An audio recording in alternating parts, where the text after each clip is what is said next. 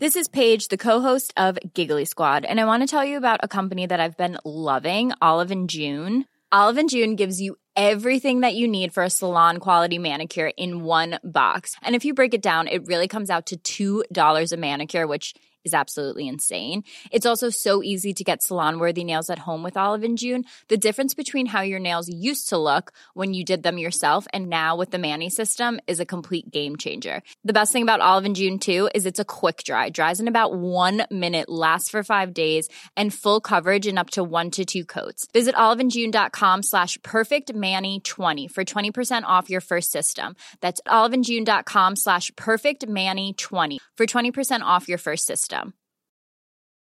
Quality sleep is essential. That's why the Sleep Number Smart Bed is designed for your ever evolving sleep needs. Need a bed that's firmer or softer on either side? Helps you sleep at a comfortable temperature? Sleep Number Smart Beds let you individualize your comfort so you sleep better together. JD Power ranks Sleep Number number 1 in customer satisfaction with mattresses purchased in-store. And now, save 50% on the Sleep Number limited edition Smart Bed for a limited time. For JD Power 2023 award information, visit jdpower.com/awards. Only at a Sleep Number store or sleepnumber.com.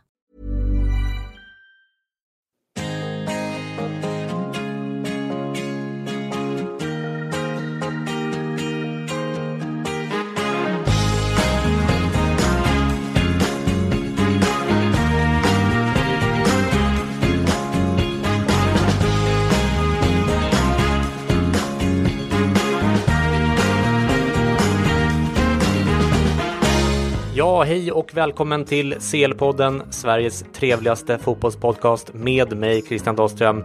Det är landslagsuppehåll och eh, därmed en period av eh, obeskrivlig sorg får man säga. Därför känns det extra viktigt att knacka er lite på axeln och påminna er om det fina i livet som finns bortom landslagsuppehållet. Och idag för att eh, badda era pannor har jag med mig ingen annan än min kära vän från finansbranschen här i Stockholm, demonungdomstränaren Jesper Strandberg. Välkommen!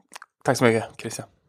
Du, eh, jag har funderat lite grann på vad vi ska ha för, för eh, paroll för podden. Eh, jag testade Sveriges trevligaste fotbollspodcast nu som du kanske märkte.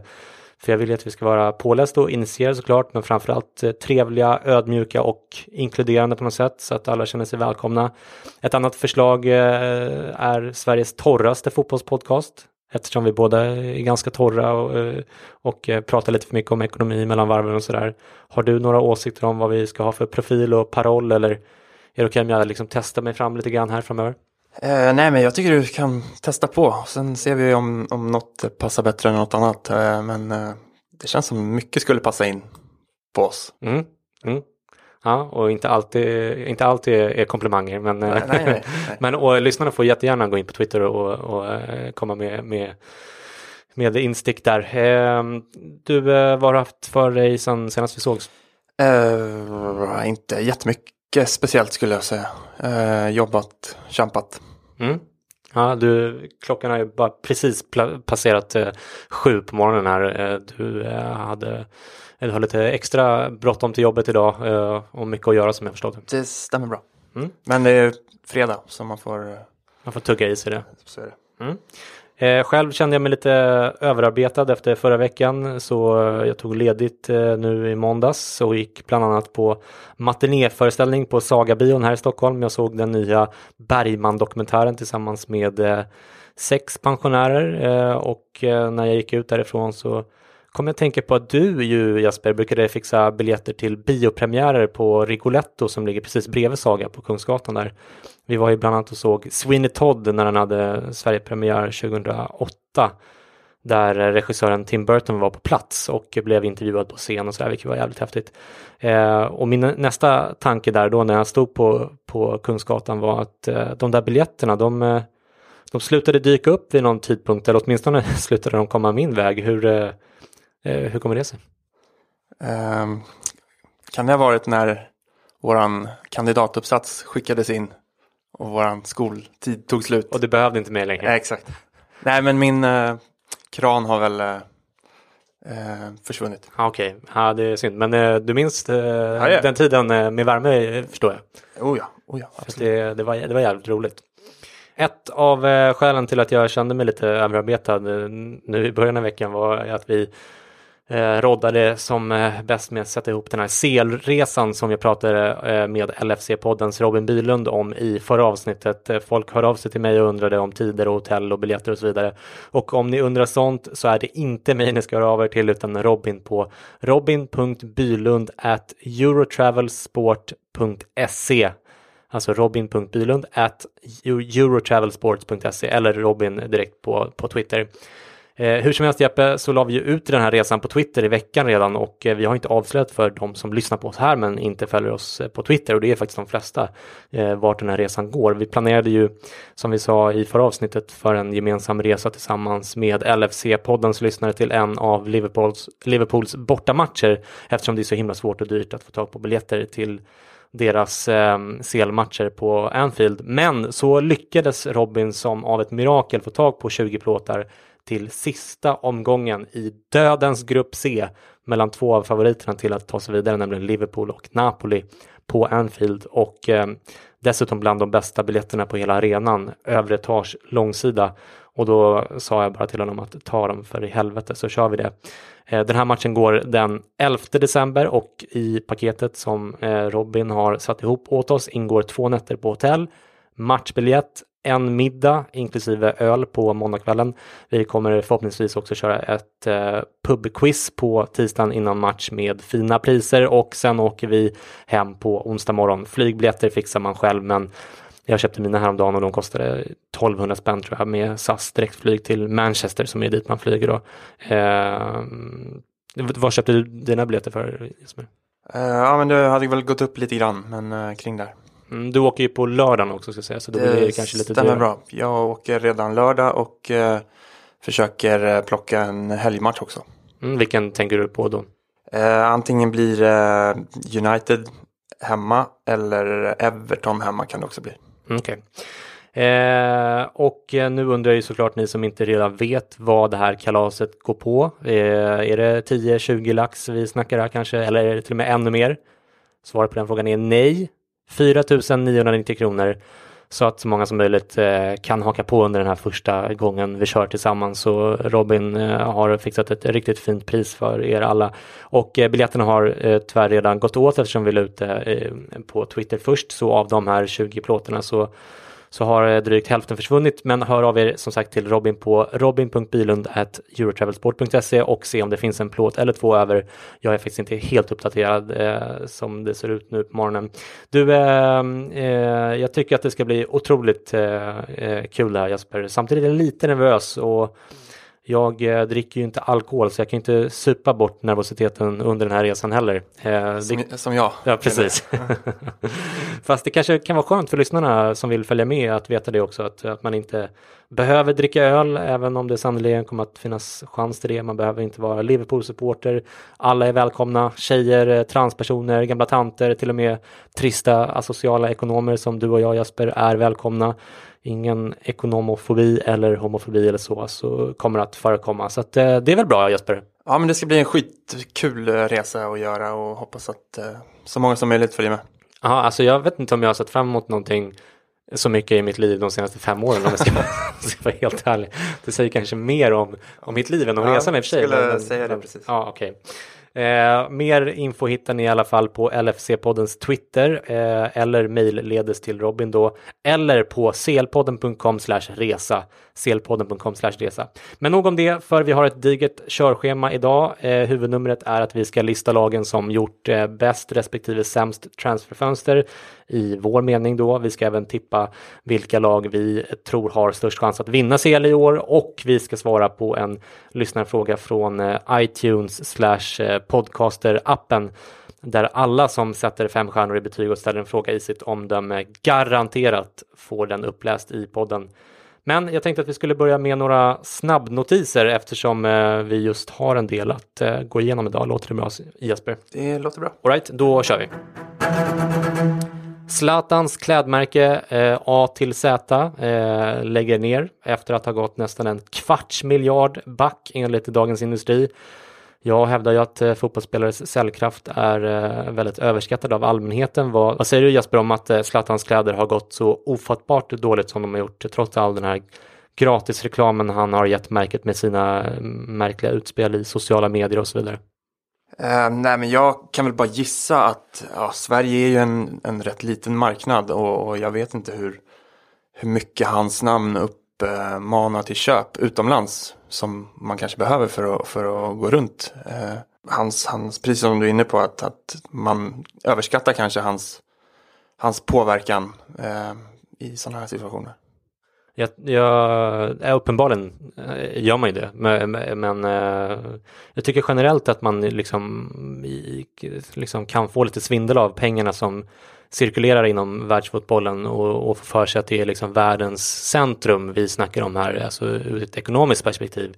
Eh, men jag tycker att man eh, måste få lite mer perspektiv även på de sakerna. Eh, om vi tar Juventus, ditt favoritlag, eh, som exempel Jesper, som har varit otroligt framgångsrika eh, de senaste ja, åren och var ju såklart en stor klubb innan dess men har väldigt bra finansiell liksom, kontroll och så vidare.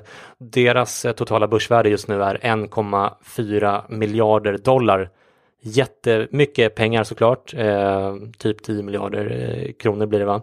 Eh, men för att sätta det i perspektiv, gissa hur mycket världens just nu största företag Apple är värderat till på börsen? Det är väl en biljon dollar. Ja men exakt. Eh, Tusen miljarder. Exakt. Dollar. De gick eh, i augusti tror jag de passerade den, den gränsen. Eh, en tr trillion tror jag det heter på. Det är lite Precis märkligt det där eh, systemet. De lägger ju ett steg över på typiskt amerikanskt vis. Men, men eh, som du säger över en biljon eh, dollar. Så att det är alltså nästan tusen gånger så stort som, som Juventus. Eh. Och det är inte så att Apple är överlägset störst utan många företag som typ Amazon, eh, Alphabeta som är Googles holdingbolag, eh, Microsoft och så vidare, de ligger precis under eh, Apple i den topplistan. Så fotbollsklubbar är i själva verket ytterpyttesmå ekonomiska sandkorn i den här globala ekonomin. De är ingenting. Okej, okay? nästa notis. PSGs eh, FFP-dom dröjer enligt Uefas president Alexander Seferin. Det här är ju en rejäl soppa som jag inte hängt med i särskilt bra, även om vi redan förra sommaren var inne på att det här kommer att bli en ordentlig maktkamp mellan eh, de europeiska klubbarna och PSG framförallt och inte den walk in the park för katarierna som många trodde då. Eh, har du hängt med Jesper? Uh, inte jättemycket faktiskt. Jag läste på lite grann om det här i, i dagarna då och en, en liten recap för lyssnarna och för dig Jesper av det som har hänt är att eh, i juni deklarerade Uefa att PSG inte skulle bli straffade på grund av FFP-överträdelser eftersom man låg tillräckligt nära break-even som de skrev, eh, hur nu det gick till.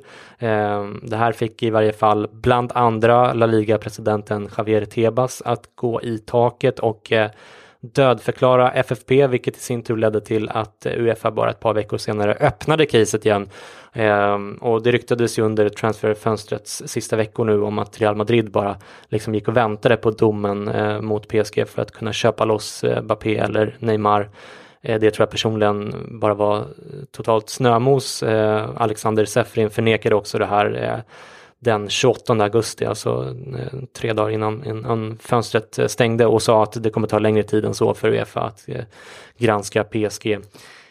PSG sålde och köpte i varje fall helt sjukt mycket spelare sista dagarna på fönstret. De köpte bland annat Bernat från Bayern München för 15 miljoner euro och den här 21-årige mittbacken Tilo Kerer för 37 miljoner euro från Schalke eftersom man Eh, gick B till slut på sommarens stora transfermål eh, som var Jerome Boateng. Eh, man sålde dessutom Guedes till Valencia för 40 miljoner, man lånade ut Kevin Trapp till Frankfurt, man lånade ut Lo Celso till eh, Betis för eh, 2 miljoner euro och en köpoption som inte är helt klarlagd som jag förstått det men som tros ligga kring typ 30 miljoner euro. Och sen tog man även in anfallaren Erik Maxim Choupo-Moting som hade brutit sitt kontrakt med Stoke en tid innan. Summan av kardemumman här det är väl att eh, Uefa fortfarande inte har kommit med något slutgiltigt FFP-beslut. Eh, Svårt att säga såklart Jesper, en, en lite taskig eh, fråga att skicka över till dig, men vad tror du kommer hända? Eh, nej, men jag tror att, att PSGs och eh, de här ägarnas makt är väldigt stor eh, och att det egentligen inte kommer hända någonting. Att de kommer bli clearade. Eh, maximalt kan det väl bli ett, ett övergångsfönster de inte får handla. Eh, skulle jag gissa. Eh, hade... Kanske lite mindre trupp i CL eh, ja. på sin höjd. Eh, hade inte nästa VM gått i, i Qatar hade det kanske varit annat. Eh, men ja, det blir spännande att se. Mm. Eh, ja, det, det ska onekligen eh, bli spännande. Eh, vi går vidare. En del förändringar har ju eh, trätt i kraft inför eh, årets CL i regelboken, alltså nya speltider till exempel, där man skrotar den klassiska 2045-slotten samt 18.00 och 18.30 starterna som det väl har varit ibland för öststatsmatcher. Nu är det istället 18.55 och 21.00 rakt igenom som gäller ifall jag har förstått eh, den här saken rätt. Eh, det är möjligt att jag har missat någonting här, men det, det som jag läste mig till igår var i alla fall 18.55 och 21.00. Eh, nya transferregler som också har trätt i kraft. Numera får man byta lag i januari och eh, ändå spela vidare i Champions League i sin nya klubb oavsett om man har spelat i Champions Leagues gruppspel. Eh, dock max tre nya spelare i respektive lag som spelat CL för en annan klubb. Det ryktades ju även om att man skulle införa VAR från eh, kvartsfinalerna i CL i år. Det här förnekades av eh, nämnde Seferin häromdagen eh, som sa att man kommer att införa systemet nästa säsong men inte redan den här säsongen även om han inte ville utesluta någonting till 100% Så det var lite otydliga besked men jag tolkar det som att vi kommer att få se det tidigast någon gång under nästa säsong. Vad tycker du om alla de här förändringarna totalt sett Jesper? Uh, det var nyheter för mig här och nu. Uh, men jag tycker den första med, med speltiderna att uh, det är jävligt synd att den klassiska 2045 mm. mm. tiden försvinner. som man väl haft liksom, från början av Champions League. Mm. Ja, där, där, där kan jag också känna mig lite konservativt eh, grinig. Eh, men eh, att de flyttar fram den tidigaste matchen kanske jag kan eh, ha lite mer överseende med. Det hänger ju såklart ihop då. Men, men eh, för att det är 18-0 matcherna, det kändes aldrig bra tyckte jag. Nej. Det är för tidigt. Så är det. Men eh, ja, 2045 hade man gärna sett kvar alltså. Mm. och det här med nya transferregler, det känns ju bara bra. Det har ju känts konstigt och svårt för spelare eller för klubbar att och titta på, på förvärv när man, när man vet att man inte kan använda dem i, i Champions League men i ligan och, mm. och få spela med olika lag kanske i, mm. i de turneringarna. Så, så det tycker jag är positivt i alla fall. Mm, så blir det samma regler som i ligan helt enkelt så det blir lättare att förstå. Okej, vi tar en eh, sista notis också.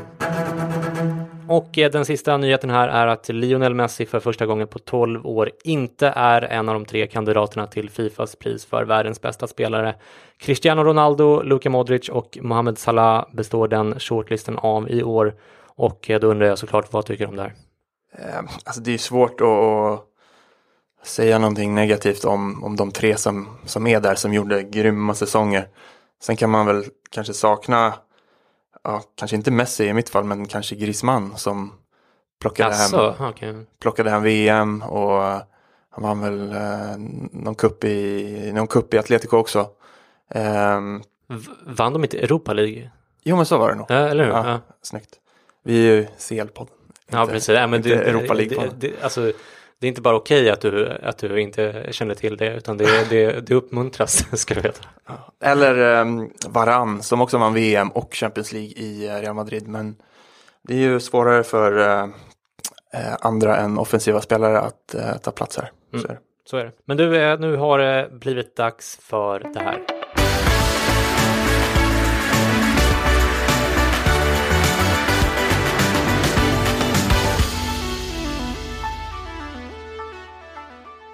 Min favoritjingel topplistegingen och eh, det vi ska göra nu är alltså dels att vi ska lista det som vi tycker är de bästa respektive sämsta transferfönstren och dels då att vi ska tippa de fem klubbarna som vi tror har störst chans att vinna CL i år. Kriterierna för de här första listorna över transfers är inte helt glasklara eh, men främst tänker jag att vi listar lagen som har ökat sina chanser att vinna Champions League i år mest Alltså inte nästa år eller året efter det utan i år.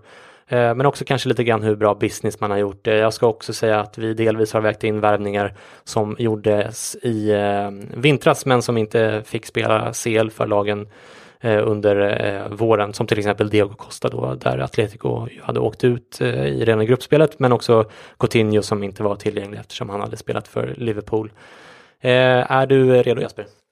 Eh, däremot så fick ju Liverpool in van Dijk i förra vintern som ändå spelade under våren. Mm, precis, så han räknar vi inte in här. Nej, precis. Nej. Okej, vi börjar med de sämsta fönstren och plats nummer fem. Där hittar vi Real Madrid. Man har köpt in eh, den här Vinicius Junior, eh, tonåringen från Brasilien. Eh, Courtois, Odriozola och Mariano Diaz eh, bland annat. Man lånade ut Theo Hernandez, Matteo Kovacic, eh, Borja Majoral och Achraf Hakimi men framförallt såklart då så sålde man eh, Cristiano Ronaldo. Man landar på ett transfernetto enligt Transfermarkt på minus 12 miljoner euro trots den eh, stora försäljningen och även om jag eh, gillar deras ungdomssatsning mer och mer måste jag säga så sålde man väl en väldigt stor del av sin chans på CL-pokalen i år när man släppte Ronaldo. Jag kan inte tolka det på något annat sätt. Nej, men så, så är det väl. Eh, en så dominant spelare eh, och så extremt duktig spelare kommer de ju sakna extremt mycket. Sen har man ju sett de inledande matcherna den här säsongen att eh, Bale har tagit mer plats, eller fått mer plats och Benzema är, är lite av en, en på nyttfödd spelare mm. eh, den här säsongen. Sen har de väl inte mött det starkaste motstånden men det ska bli eh, kul att se Real. Eh, mm. trots att får man, man se, alltså Bales skadehistorik, är, man måste ju tyvärr ta upp det varje gång man pratar om honom. Eh, och Benzema jag är inte alls säker på att det här kommer hålla resten av säsongen. Eh, jag tror att eh, han kan dippa rätt mycket. Eh, men däremot så känner jag mig mer exalterad för deras ungdomar, Ceballos och, och Asensio och eh, Isco om man räknar honom fortfarande som, som ung och Vasquez och sådär. Så att det, det känns ju som att det är ganska många spelare här som kan komma att ta ett steg framåt. Jo, och det krävs ju för att Real Madrid ska eh, hålla sig på den nivån de har varit på med Ronaldo. Mm. Okej, nummer fyra på listan är Napoli med ett transfernetto på plus 20 miljoner euro. Man har tagit in Simone Verdi, Fabian Ruiz, Alex Meret och Carlo Ancelotti, vilket ju är imponerande. Men man har också blivit av med Peperina, Jorginho och Sarri som alla tre var väldigt viktiga delar av det här laget, framförallt de två senare. Vad säger du om Napolis fönster Jesper? Eh, jo, men man kan väl bara säga att när Sarri och Jorginho lämnade så lämnade mycket av, av det som byggts upp. Skulle jag vilja påstå. Sen är det klart att det finns väldigt mycket skickliga spelare kvar. Och en del som har kommit in också. Men eh, Napoli gick nog inte framåt den här sommaren i alla fall. Nej, och, och ytterligare orosmål där är ju att Hamsik har inlett ganska dåligt. Och ser kanske ut att vara eh, ganska långt förbi sin peak. En fantastisk fotbollsspelare som jag gillar väldigt mycket men eh, där känns det som att eh, ja, det kanske, det kanske inte riktigt var rätt läge att sälja Jorginho i det perspektivet då. Men vi får väl se. Eh, nummer tre på listan är i varje fall Manchester United som har ett negativt transfernetto på minus 59 miljoner euro.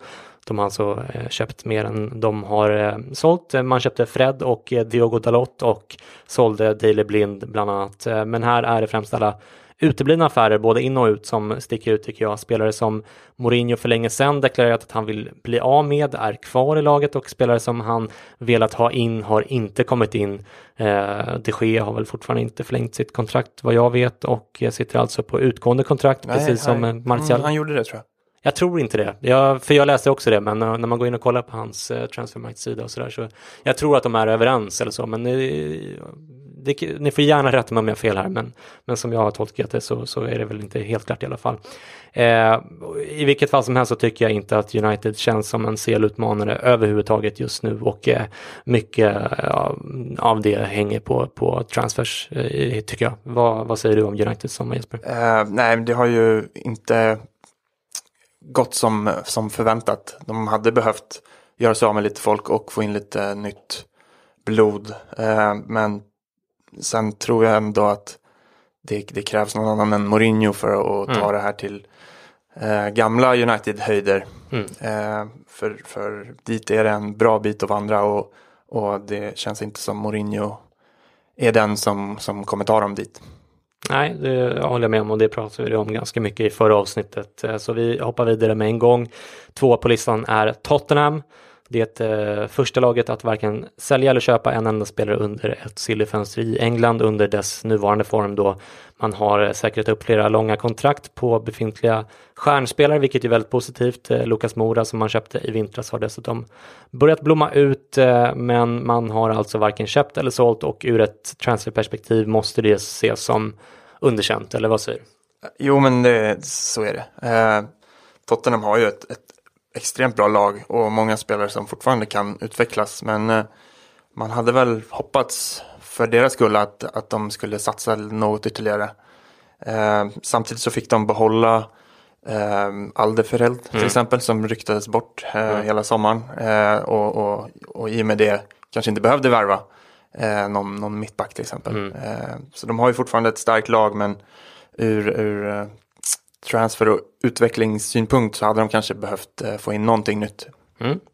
Och eh, etta på listan här är PSG som har ett eh, transfernetto på plus 56 miljoner euro om man då räknar bort det slutliga köpet av Bappé som ju var eh, på lån med en köpoption som man eh, då tog nu i sommar. Eh, man har tagit in eh, Tilo Kehrer från Schalke, Jean Bernat från Bayern München, Buffon från Juventus och eh, Choupo-Moting på free transfer från Stoke. Eh, på utsidan har eh, Thiago Motta som jag älskar slutat.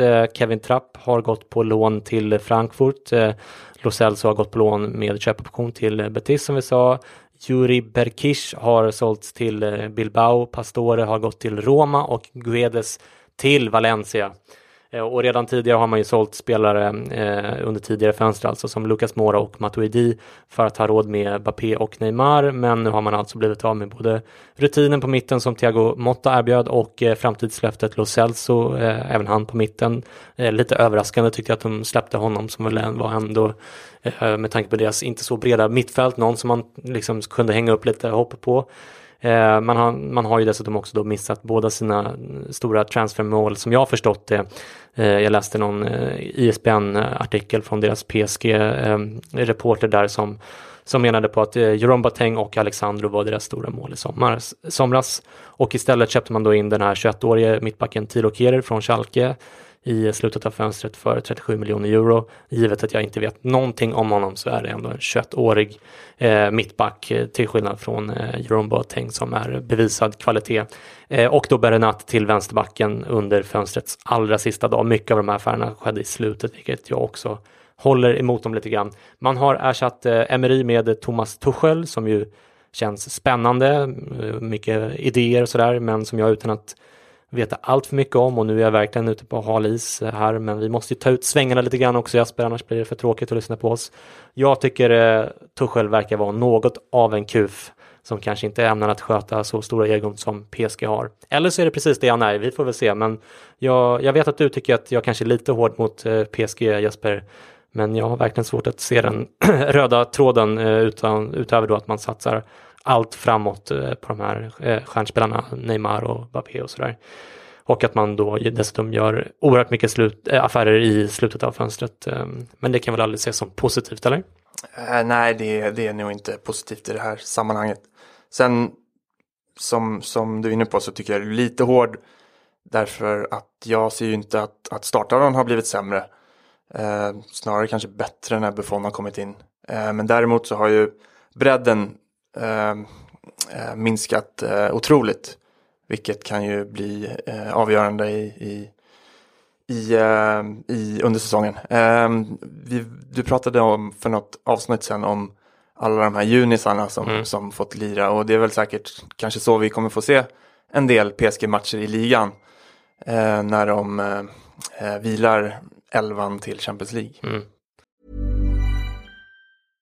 Ryan Reynolds här från Mint Mobile. With the price of just about everything going up during inflation, we thought we'd bring our prices down. So to help us, we brought in a reverse auctioneer, which is apparently a thing. Mint Mobile unlimited premium wireless. Ready to get 30, 30, bit to get 30, bit to get 20, 20, 20, bit to get 20, 20, bit to get 15, 15, 15, 15 just 15 bucks a month. So, Give it a try at mintmobile.com/switch. slash $45 up front for 3 months plus taxes and fees. Promo for new customers for limited time. Unlimited more than 40 gigabytes per month slows. Full terms at mintmobile.com. There's never been a faster or easier way to start your weight loss journey than with PlushCare. PlushCare accepts most insurance plans and gives you online access to board-certified physicians who can prescribe FDA-approved weight loss medications like Wigovi and Zepbound for those who qualify. Take charge of your health and speak with a board-certified physician about a weight loss plan that's right for you. Get started today at plushcare.com slash weight loss. That's plushcare.com slash weight loss. plushcare.com slash weight loss. Quality sleep is essential. That's why the Sleep Number Smart Bed is designed for your ever evolving sleep needs. Need a bed that's firmer or softer on either side? Helps you sleep at a comfortable temperature? Sleep Number Smart Beds let you individualize your comfort so you sleep better together. JD Power ranks Sleep Number number 1 in customer satisfaction with mattresses purchased in-store. And now, save 50% on the Sleep Number limited edition Smart Bed for a limited time. For JD Power 2023 award information, visit jdpower.com/awards. Only at a Sleep Number store or sleepnumber.com. Ja, precis. Och som, eh, och som vi sa då eh, så vet man ju inte de här, de här junisarna kan ju komma och bita oss i, i röven eftersom eh, franska fotbollstalanger kan ju vara precis hur bra som helst. Så Så är det. det är möjligt att vi får käka upp det här men, men eh, på pappret så som eh, vi kan bedöma så tycker jag att det här ser otroligt märkligt ut det här laget med tanke på hur mycket pengar man har bara forsat in i det här projektet. En bubblare på listan här tycker jag annars är Roma som, eh, ja, hade de inte värvat en som si i slutet så hade de nog kanske klättrat in på listan. Eh, har du någon bubblare så här på volley? Som negativa? Mm. Ehm, nej, det får jag nog passa på. Mm. Vi fortsätter med de bästa fönstren i vår eh, helt och hållet eh, subjektiva bedömning och på plats nummer eh, fem hittar vi Inter. Man har köpt in Radja Nainggolan, Lautaro Martinez, den här unge vänsterbacken Di Marco, Versalco till högerbacken, Politano till högerytterpositionen och Keita Balde till vänsterytterpositionen. Alla de tre sista där på lån med köpoption då. Man har dessutom eh, plockat in De och Asamoah på free transfer. Man har också sålt en hel drös spelare, bland annat Kondogbia och Davide Santon för rätt bra pengar, vilket gör att man slutar på ett positivt transfernetto på 12 miljoner euro trots allt enligt Transfermarkt.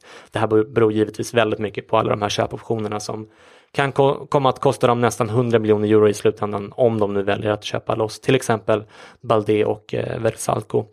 Ett minus är att eh, de eh, missade en bra deal för Vidal för att istället satsa på Modric, vilket eh, var att gapa efter för mycket visade sig i slutändan. Jag tror i och för sig inte alls på Inter i CL i år ändå, men deras fönster är otroligt imponerande. Eller vad tycker du? Jo, men det håller jag verkligen med om. Man har varit, det känns som man har varit så jävla mycket smartare än, än tidigare säsonger när Mm. man, man, har, man har haft pengar då också. Mm. Men, men här tycker jag ändå man har satsat de pengarna på, på rätt saker och, och eh, ja, gjort smarta och de här låneaffärerna med eh, option är ju riktigt italienskt. Men Mm. eh, eh, kanske mycket smartare än att lägga 300 millar på Gabigol som Mm. visar sig vara något helt annat. Eh, nej men så jättesnyggt av, av Inter. Sen den här Modric eh, var väl ja, Perez hade väl gått ut och sagt att, att Inter typ ville ha honom gratis. Ja, okej, ja. eh, Mm. Alltså de fick ju uppenbarligen lite hybris där. För. Vidal var väldigt, väldigt nära. Som all- alla rapporter tyder verkligen på det. Och det är ju en otrolig spelare. Eh, sen så är det klart att eh, det är frestande för vem som helst om man nu får väldigt positiva signaler från Modric team att han vill komma. Men de borde ha förstått att deras eh, ekonomi inte skulle tillåta att locka honom från Real, alltså att Real skulle släppa honom gratis eller billigt Nej. än, ens. Det är ju helt orealistiskt. Eh, Det slår mig nu att det, de gjorde någon slags, eh, så här hade jag agerat exakt i Football Manager om jag var Inter. Förstår du vad jag menar? Den här typen av dealar och spelare och så, äh, men det känns, jag hade varit extremt nöjd med det här och, Mm. om, om jag hade varit FM-manager över det här laget. Eh, eh, sen så blir det inte alltid bra i slutändan ändå. Nej, får vi se hur, hur Spalletti får ihop det. Mm. Mycket hänger ju på honom såklart. Ja. Mm. Eh, nummer fyra på listan är eh, Barcelona. Man eh, sålde Lucas Digne och Jeremina till Everton för drygt 50 miljoner euro totalt, vilket bara det i sig är värt en stående ovation. Men man eh, har gjort en massa andra bra försäljningar eh, med spelare som Paulinho, Deolofeo, Alex Vidal och så vidare. Framförallt har man dock fått in Coutinho som vi alltså på ett lite oortodoxt sätt räknar med här. Man har också tagit in Malcolm från Bordeaux som tillför en ny dimension med sina långskott. Eh, Lenglet är en eh, väldigt bra eh, mittbacks backup till eh, Piqué och eh, Omtiti eh, som väl till och med kan eh, utmana om startplats där. Tycker så bra eh, har jag uppfattat att han är, även om jag inte sett honom jättemycket.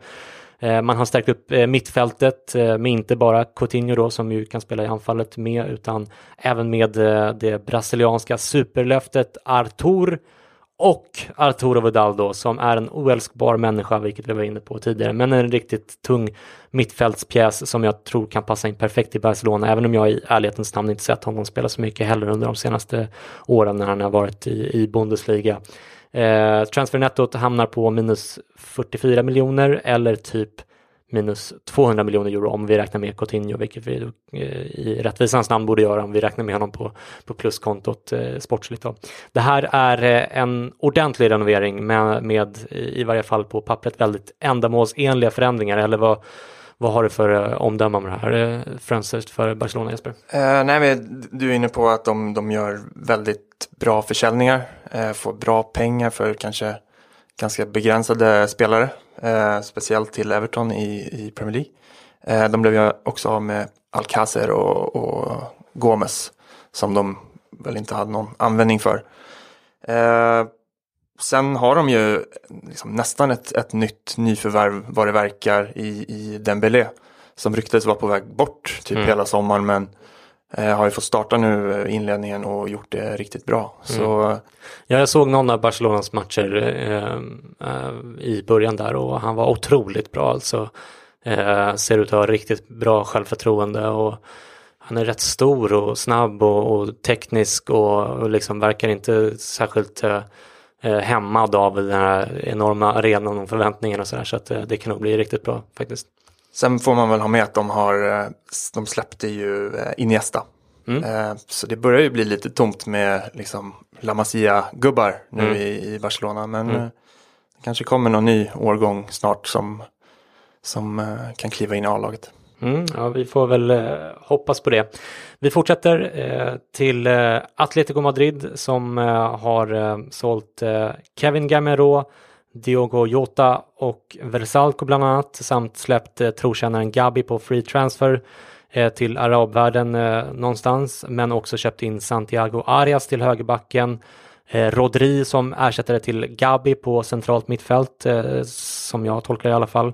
Eh, Kalinic som backup-striker och han kan ju visserligen bli en superflopp, men ändå. Man har dessutom fått in Gelson Martins på free transfer från eh, Sporting Lissabon och sist men absolut inte minst Thomas Lemar från Monaco för 70 miljoner euro.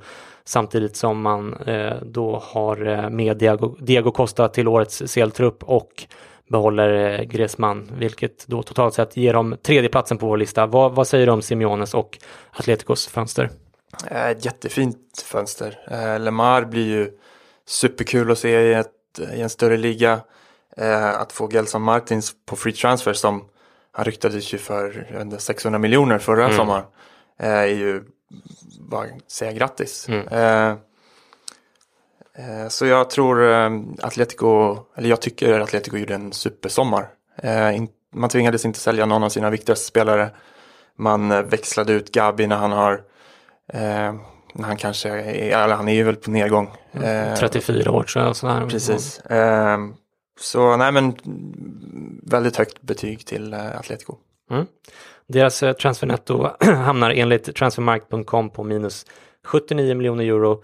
Nummer två på vår lista är din klubb Juventus. De har visserligen eh, blivit av med Buffon, Asamoah, Caldara och Iguain men har fått in Bonucci, Cancelo, Mattia Perin, Can och Cristiano Ronaldo. Wow! Ja, det Har du någonting att eh, tillägga till det eller talar det för sig själv på något sätt? Nej, jag tycker det talar för sig själv. Det är jävligt kul att se eh, ligamatchen när de, senast när de sitter med Douglas Costa och Dybala på, på bänken till Mm. exempel. Mm. Eh, det, det vittnar ju om, om en extrem eh, bredd nu Mm. och eh, topp. Och Cancelo gjorde en riktigt bra match eh, senast, eh, om det var den jag såg. Eh, en assist eller ja, det blev väl en assist tror jag. Han var ju lite skakig i första matchen tror jag, men, han, men det börjar se bra ut där, eller? Ja, jag hoppas väldigt mycket på honom. Man, man har ju inte haft, man har haft Lichsteiner till exempel på högerbacken som man eh, liksom kanske motvilligt spelat för mm. att eh, DiCilio till exempel inte har eh, levererat mm. eh, som Allegri velat. Mm.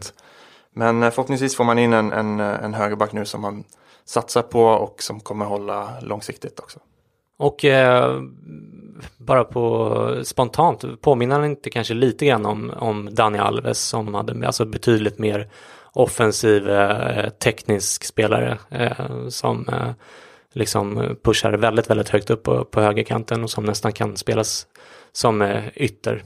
Jo, jo, det tror jag absolut. Och det, det är väl en skillnad man kanske kommer se i Juventus-spel att man kommer skicka mer inlägg när man har en, en sån superhuvudspelare som mm. Ronaldo mm. i, i boxen. Mm. Eh, Alexandro på vänsterkanten har ju bara matat inlägg de senaste eh, eh, omgångarna här i, i, inledningen. Så offensiva ytterbackar kommer nog hjälpa Ronaldo till slut och, och dels att spräcka målnollan men också göra relativt mycket mål. Alltså. Mm. Vi fortsätter då till ettan på vår lista och det är Liverpool som sålt Danny Ward, Karius och Ragnar Klavan och eh, blivit av med Emre Can på free transfer. Man har dock då köpt in Alison Becker, Naby Keita, Fabinho och Sheridan Shakiri, alla fyra spelare som täcker behov som Liverpool har haft under förra säsongen. Man hamnar visserligen på ett eh, negativt transfernetto på hela 165 miljoner euro minus men det känns som bra affärer rakt igenom tycker jag, både ur ett sportsligt och ur ett rent ekonomiskt perspektiv. Eh, vad säger du om Klopps och Liverpools business i sommar? Man, man identifierade ju exakt vad man behövde och sen betalade man för det. Man, man fick en, behövde en, en riktigt bra målvakt, betalade stora pengar för det i Allison. Eh, man behövde en, en dynamisk mittfältare i, i Keita och man behövde någonting när Emre Can uppenbarligen inte tänkte stanna och, och köpte in en Fabinho som eh, absolut kan lyfta ännu mer i, i Liverpool. Och Shakiri är ju en, en superspelare när han får till det och perfekt skulle jag säga att ha och slänga in när, när eh, de andra är trötta eller går sönder. Mm. Eh, något, något annat än till exempel Sturridge som mm. visserligen är bra men Shakiri kan göra lite mer själv. Ja, precis. Och jag är kanske inte lika imponerad av Shakiri som, som alla andra. Jag tycker han har ganska stora brister också. Men priset de fick honom för, det var väl 10-12 miljoner pund. Eller, eh, alltså det var ja, väldigt vet, lite pengar det var väl någon, uh, Så det spelar liksom någon... ingen roll om han floppar ur ett ekonomiskt eh, perspektiv eller ett sportsligt. Utan det är liksom, ja men här är en super, super, rim, den mest rimliga chansningen man någonsin har sett ja. tror jag. Så att nej, jag tycker att alla värvningarna känns bara klockrena och därför har de hamnat eh, etta på den listan som vi därmed lämnar och går vidare till den andra lilla topplistan vi bjuder på här idag, nämligen vilka fem lag vi, givet de nu fastslagna trupperna, tror har störst chans att vinna CL i år helt enkelt. Eh, vi tippade ju rätt vinnare förra säsongen och hoppas kunna hålla den sviten i år igen. Vi börjar direkt eh, med plats fem där vi hittar just Liverpool Jesper, lite onödigt kanske att eh, sätta dem så långt ner på listan när vi nyss hyllat dem och sträckt ut en hand till Liverpool-supportrarna och eftersom vi dessutom vet att Liverpool-supportrar är eh, ska vi säga, passionerade och en smula lättretliga så, så lägger vi som vi brukar in lite avslappningsljud eh, när vi ger dem dåliga nyheter för att undvika att ni tar till Twitter eller skickar kuvert med pistolkulor hem i brevlådan till oss. Vi är snart tillbaka.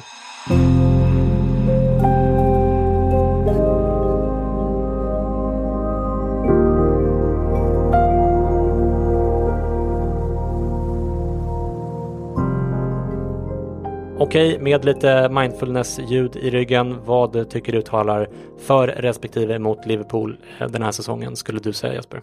Eh, för så är det väl just det vi var inne på att de har, de har täppt igen de kanske brister de hade och, och även eh, plockat in eh, förbättringar i, i de flesta fall, eller i alla fall. Eh, det som talar emot är väl att de kommer ha det extremt tufft i ligan också om de eh, vilket, eh, vilket eh, jag tyder det som satsar på att utmana City. Eh, så det kommer, kommer ta kraft att spela på, på högsta nivå på, på bägge fronterna. Men eh, s- truppmässigt, lagmässigt så tycker jag absolut att de har tagit stora steg framåt. Och även inlett bra den här säsongen i ligan. Eh, så det, det ska bli kul att se Liverpool i Champions League i år. Mm. Vi skyndar vidare till plats fyra där vi hittar Atletico Madrid. Vad är din kommentar där Jesper?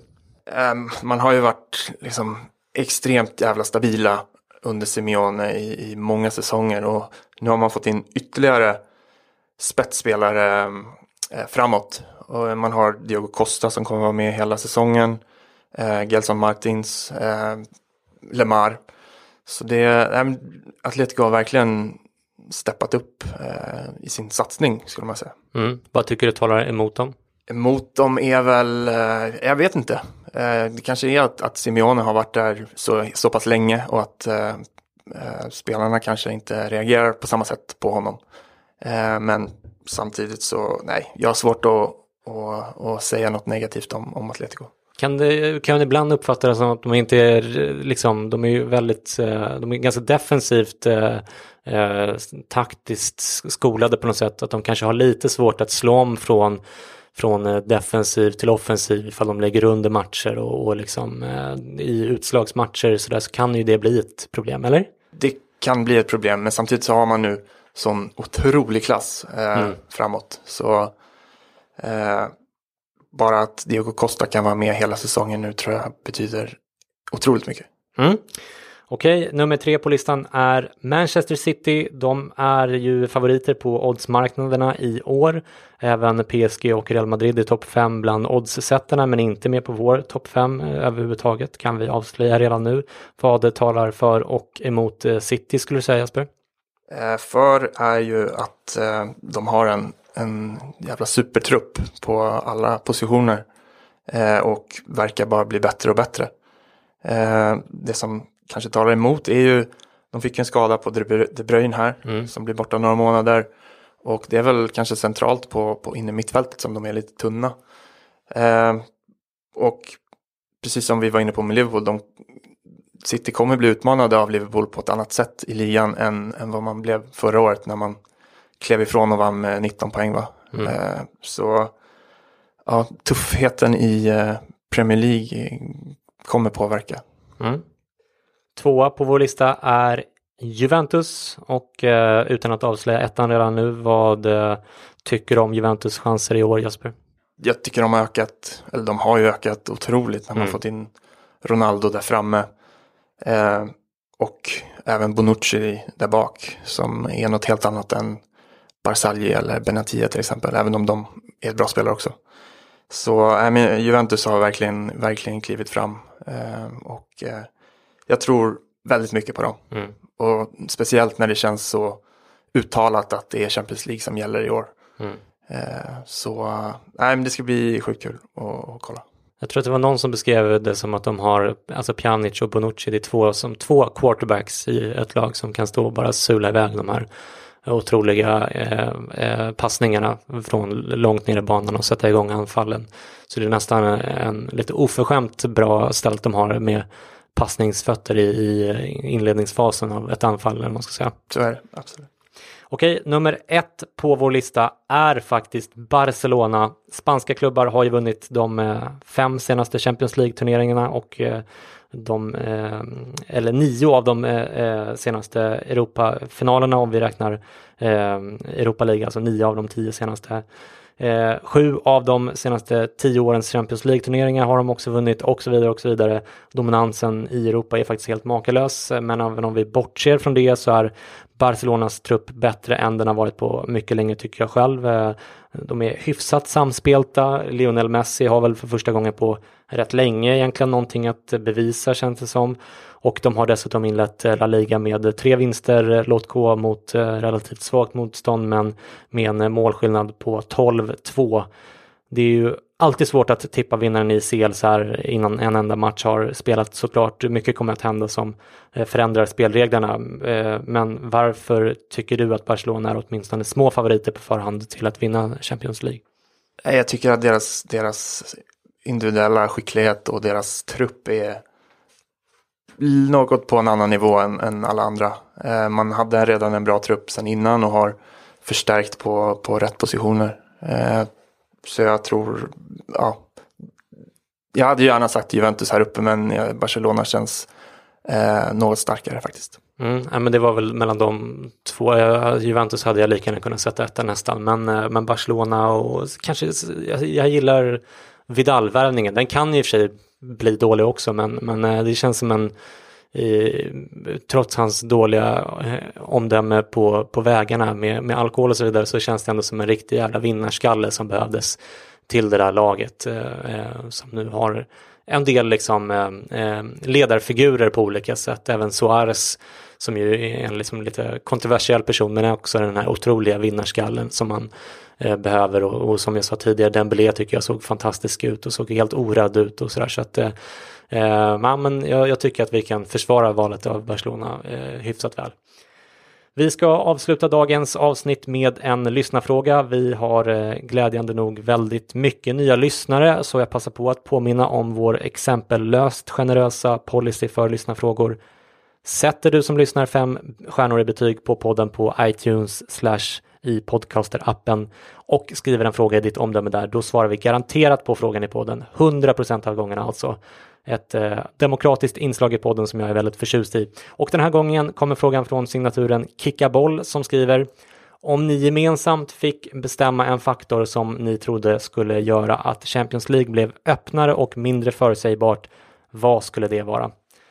Och det här tycker jag är väldigt bra men också otroligt eh, svår fråga att eh, svara på. Och jag vet inte exakt hur förut, eh, oförutsägbart jag, jag själv vill att CL ska bli. Jag gillar verkligen de här stormatcherna Jesper mellan de allra största lagen. Så, så enkel och, och osofistikerad är jag. Samtidigt så vill man ju ha fler storlag så att säga. Jag gillar att Valencia tillbaka till exempel eller att Tottenham har lyckats etablera sig i toppen. Jag tycker det vore kul om de, de portugisiska klubbarna växte ekonomiskt igen och så vidare.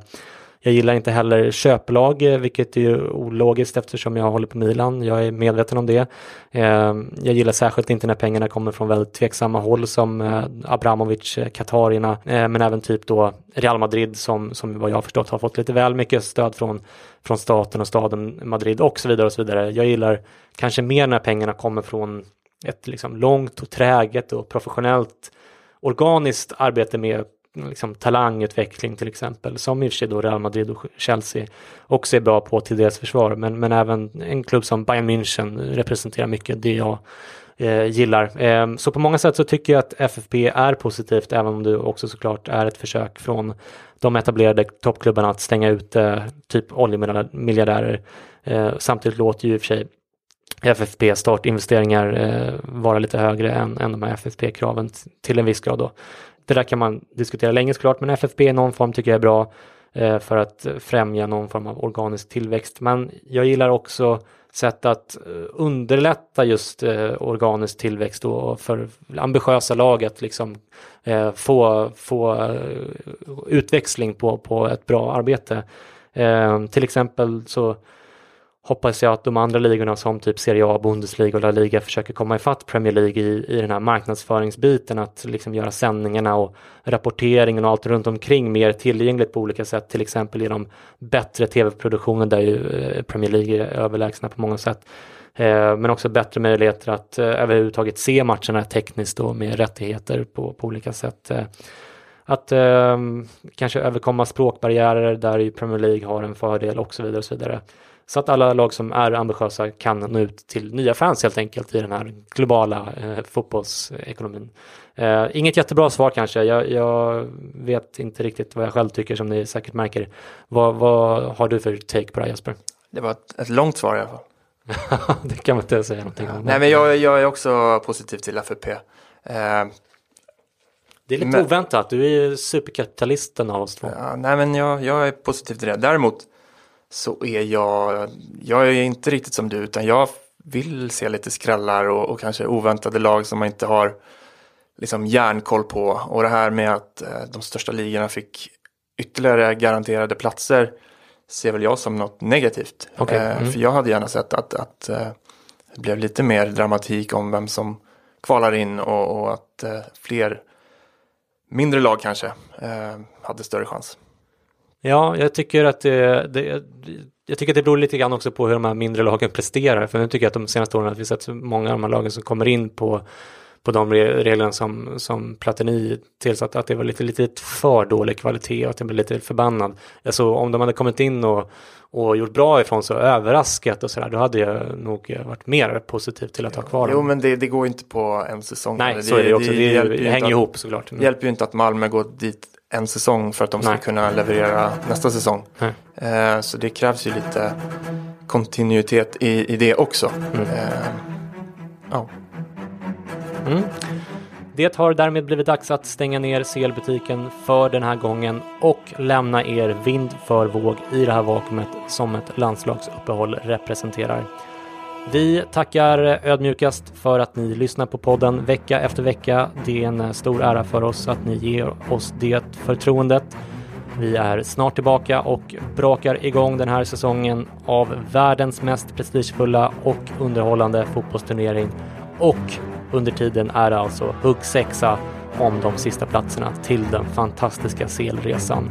Selpodden.com resa eller LFC-podden på Twitter för mer information. Ta hand om varandra nu så hörs vi snart igen laddade till tänderna. Glöm inte att rösta i valet på söndag eller på återhörande. Hej då! Hej då.